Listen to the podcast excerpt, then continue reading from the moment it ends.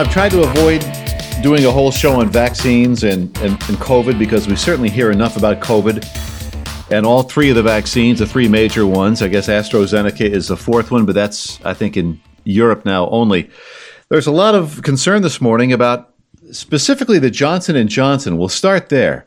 Hi, I'm Ted Flint, by the way, your host for the Pac-Man podcast, Patriotic American Citizen. And uh, in the interest of full disclosure, I have not gotten my vaccine yet, and I probably won't get it. I'm not going to say I'll never get it because you never say never in life, but I'm leaning against it, not because of what's transpired here in the past couple of days with the reactions that some people, six women, have gotten this rare blood clot disorder, and uh, health officials believe it may be from the Johnson and Johnson vaccine. There's no causal effect proven yet, so there's been a pause on the J&J. 6 people out of 7 million who have been vaccinated with this vaccine. I mean, it's literally less than 1 in a million. Somebody on CNN today said naturally CNN said uh, you have a better chance at a, a better chance of getting struck by lightning than you do of coming down with some negative reaction from the J&J vaccine. That may be true, but what if you're one of the 6 or one of the 7 or whatever? Are you willing to take that chance? I think in this case, well, in some cases, the the uh, the cure is worse than the illness. I mean, COVID is deadly for only a very very small fraction, uh, zero point three percent or something. It's minuscule. The fatalities from COVID. Now, if you have comorbidities, I, I do, I guess. I'm diabetic, and I'm over sixty. Then you could run into some problems. Now, I was uh, at the doctor's yesterday, my endocrinologist, he asked me, he's not pushing the vaccine, but he asks me every three months, have you gotten your shot yet? I said, geez, no, I'm still weighing, I'm still weighing the, my options. I haven't made a decision. But it's my decision to make. I'm an American. I have freedoms. I have personal liberty. And I'll make the decision. My wife will make the decision whether she gets the vaccine or not. It's not going, that kind of, of a decision will not be made for me. Certainly not by the government. I'll make it. And that was the message yesterday. I'm branching out a little bit here. Rand Paul said that yesterday. He said, look, if the government wants conservatives, conservatives and blacks are the two populations that have been the most skeptical in, of receiving the COVID 19 vaccine.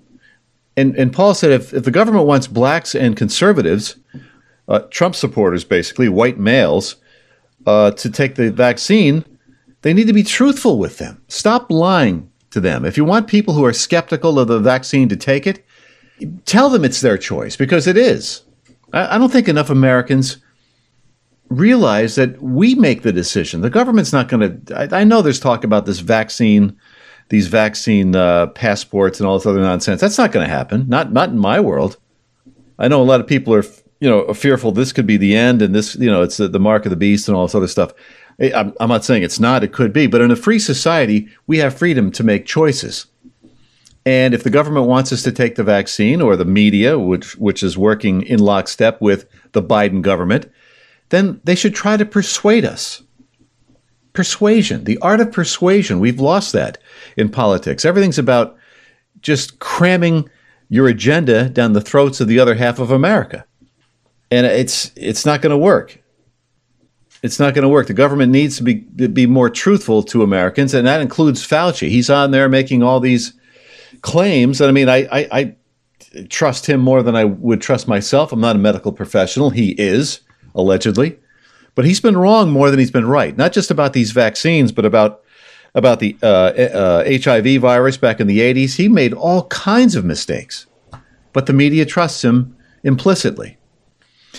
All right, so uh, you know what can you say about the vaccine? If you, I'm not saying you, you should get it or shouldn't get it. I mean, it's up to you. It's your choice. It's not the government's choice to make for you. There's a new study from Tel Aviv University, and it finds that a South African variant. We hear about the variants of these, you know, various uh, variants, if that makes sense, of the CCP virus, which is the Chinese Communist Party virus.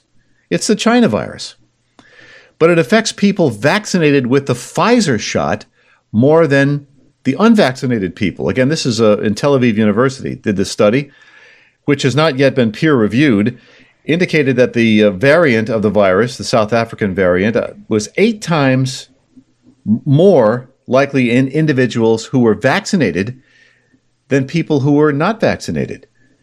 Adi Stern is with Tel Aviv University. He said we found a disproportionately higher rate of South African variant among people vaccinated with a second dose compared with the unvaccinated group. This means that the South African variant is able, to some extent, to break through the vaccine's protection. And this is an, this is another thing I wanted to say about the vaccine.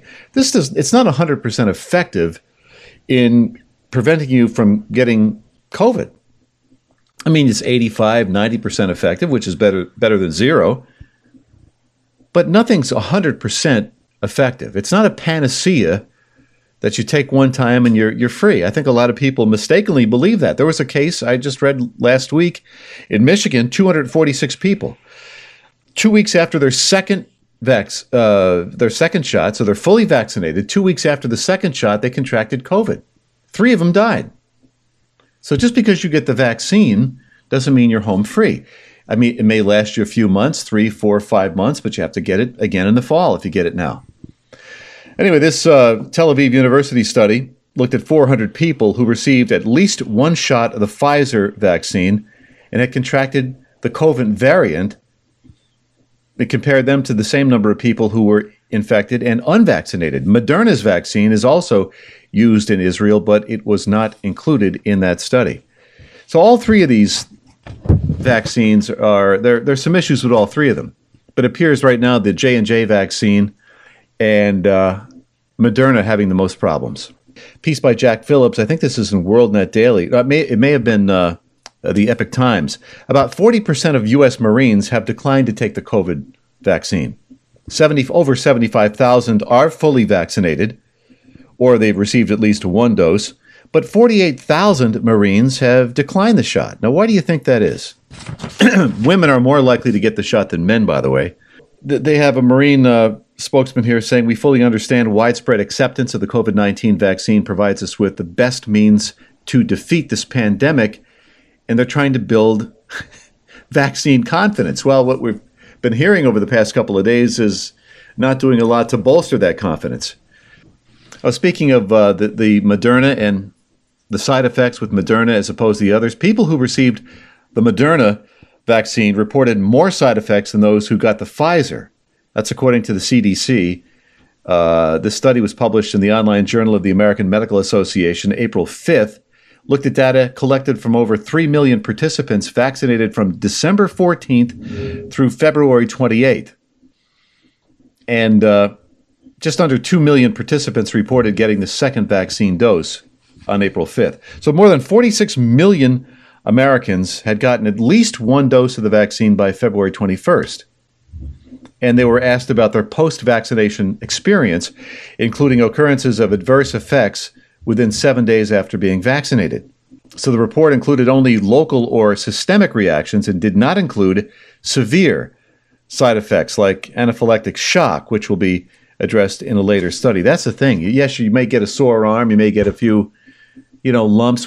Some women are getting uh, their their eyes are closing in a couple of cases. My wife, she gets, she's on Instagram with some of these people, and the couple of black women have uh, their eyes have been, or one eye is totally shut, and they think it's because of, of the reaction from the vaccine. I think it was J and J in in, the, in these cases. That's why I'm a little hesitant. I don't rush into anything. I mean, I was I was 43 when I got married, so I'm very deliberate.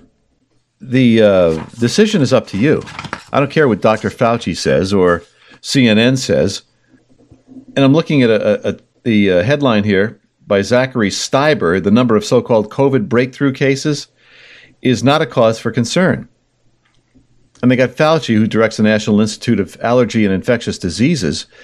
He thinks it's, it's important to look at what the denominator of vaccinated people is because it is very likely, and what we're hearing, at least indirectly, this is Fauci speaking, we're certainly going to be confirming that, that the number of individuals who were breakthrough infections is not at all incompatible with a 90 plus percent vaccine efficacy. So he says there shouldn't be any concern or any shift in the policy how the vaccines are being administered. They're taking a pause on the J and J for how long? He, he said to CNN today, I don't know how long, but we need to find out if there are more people who will uh, be affected this way. and we need to study it further. How long? A week? A month? I mean, who knows? Rand Paul said, look, he said the other day, he said to, for people to uh, burn their masks. It's it, they're not working. It's theater, as he told uh, Dr. Fauci during a hearing a couple of weeks back. This is all theater. If you're fully vaccinated, why must you wear a mask if you have virtually no chance of infecting other people or even being infected, at least for three or four months? Why wear a mask? It's about control. It's about being subservient to government edicts. I didn't think I would do a whole show on the vaccines or COVID, and but I think some of this stuff is getting out of hand here because the media is constantly pushing it. I, I watched the news this morning. All they talked about was the the pause on the J and J and the Derek Chauvin trial. It's like nothing else in the world is going on. There's so much more we can talk about, and I'm not going to be able to get to it on this show. I'd like to talk about why Joe Biden is giving the House away when it comes to uh, Iran. He's going to he's going to get us back into the Iran deal, which you know was uh, was a disaster when it was implemented in 2015 without Congress. Nobody nobody consulted Congress. Obama just took it upon himself, he and his inner circle, and they agreed to this uh, deal with Iran. They get billions of dollars in cash and all this other stuff and we get assurances from Iran, from the mullahs, that they're not going to try to develop nuclear weapons. Well, how's that working out? By the way, there's so much more to talk about, and uh, the, the, media is not talking about it. Like free and fair elections and uh, election integrity and some of these laws in the swing states that are being worked on. The media is t- totally turning a blind eye to it. We'll talk about it in a later podcast, maybe by Friday or Saturday. But there's a former counterintelligence officer who's now directing the investigations and research for Judicial Watch. He says the uh, the chaos we saw during the 2020 presidential election is precisely how elections are stolen. We need to make sure that never happens again. That Biden can't steal. He won't be around in 24 anyway. But Trump was duly elected in 16, and I believe he was elected in 2020. The election was stolen, but they cheated. So some of these issues, they're unresolved and we'll address them again in the swing states Georgia, Wisconsin, and uh, specifically in Maricopa County, Arizona. That needs to never, ever happen again. Ever. No better time than right now to begin a podcast. Maybe you've been thinking about it for a while now, you haven't been able to pull the trigger. If you do, Buzzsprout is hands down the best way to do it. It's the easiest way to launch a podcast. Buzzsprout will get your show listed in every major podcast platform. You'll get a great looking podcast website, audio players you can drop into other websites, detailed analytics to see how people are listening, tools to promote your episodes, and a lot more. So why not join over 100,000 podcasters already using Buzzsprout and get your message out to the world? All you have to do is follow the link in this show's notes and get started today. Plus, if you sign up for a paid plan, they'll give you a $20 Amazon gift card. Again, just follow the link in the show notes so that Buzzsprout knows that I, the Pac Man, patriotic American citizen, Ted Flint, sent you Buzzsprout, the easiest way to launch a podcast. Speaking of podcasts, Ken Burns has a great show. It's called The Ken Burns Show. That's on the BMG Network.com if you go to that website. And this show is also on that website, bmgnetwork.com. You can also hear Kristen Coons and Set Apart. She has a fine program. She gets more into the details of the, uh, at least she did on a couple of shows I listened to, of the vaccine and this whole COVID business. So check out her show, uh, the Ken and Mike Show. And uh, Mike Hansen has his own show, Mic'd Up, all on the BMGnetwork.com. And we have some columns up there for you too. Ken and I have written columns. We're going to have another columnist join our crew. So uh, just go to the bmgnetwork.com if you want to get in contact with me directly.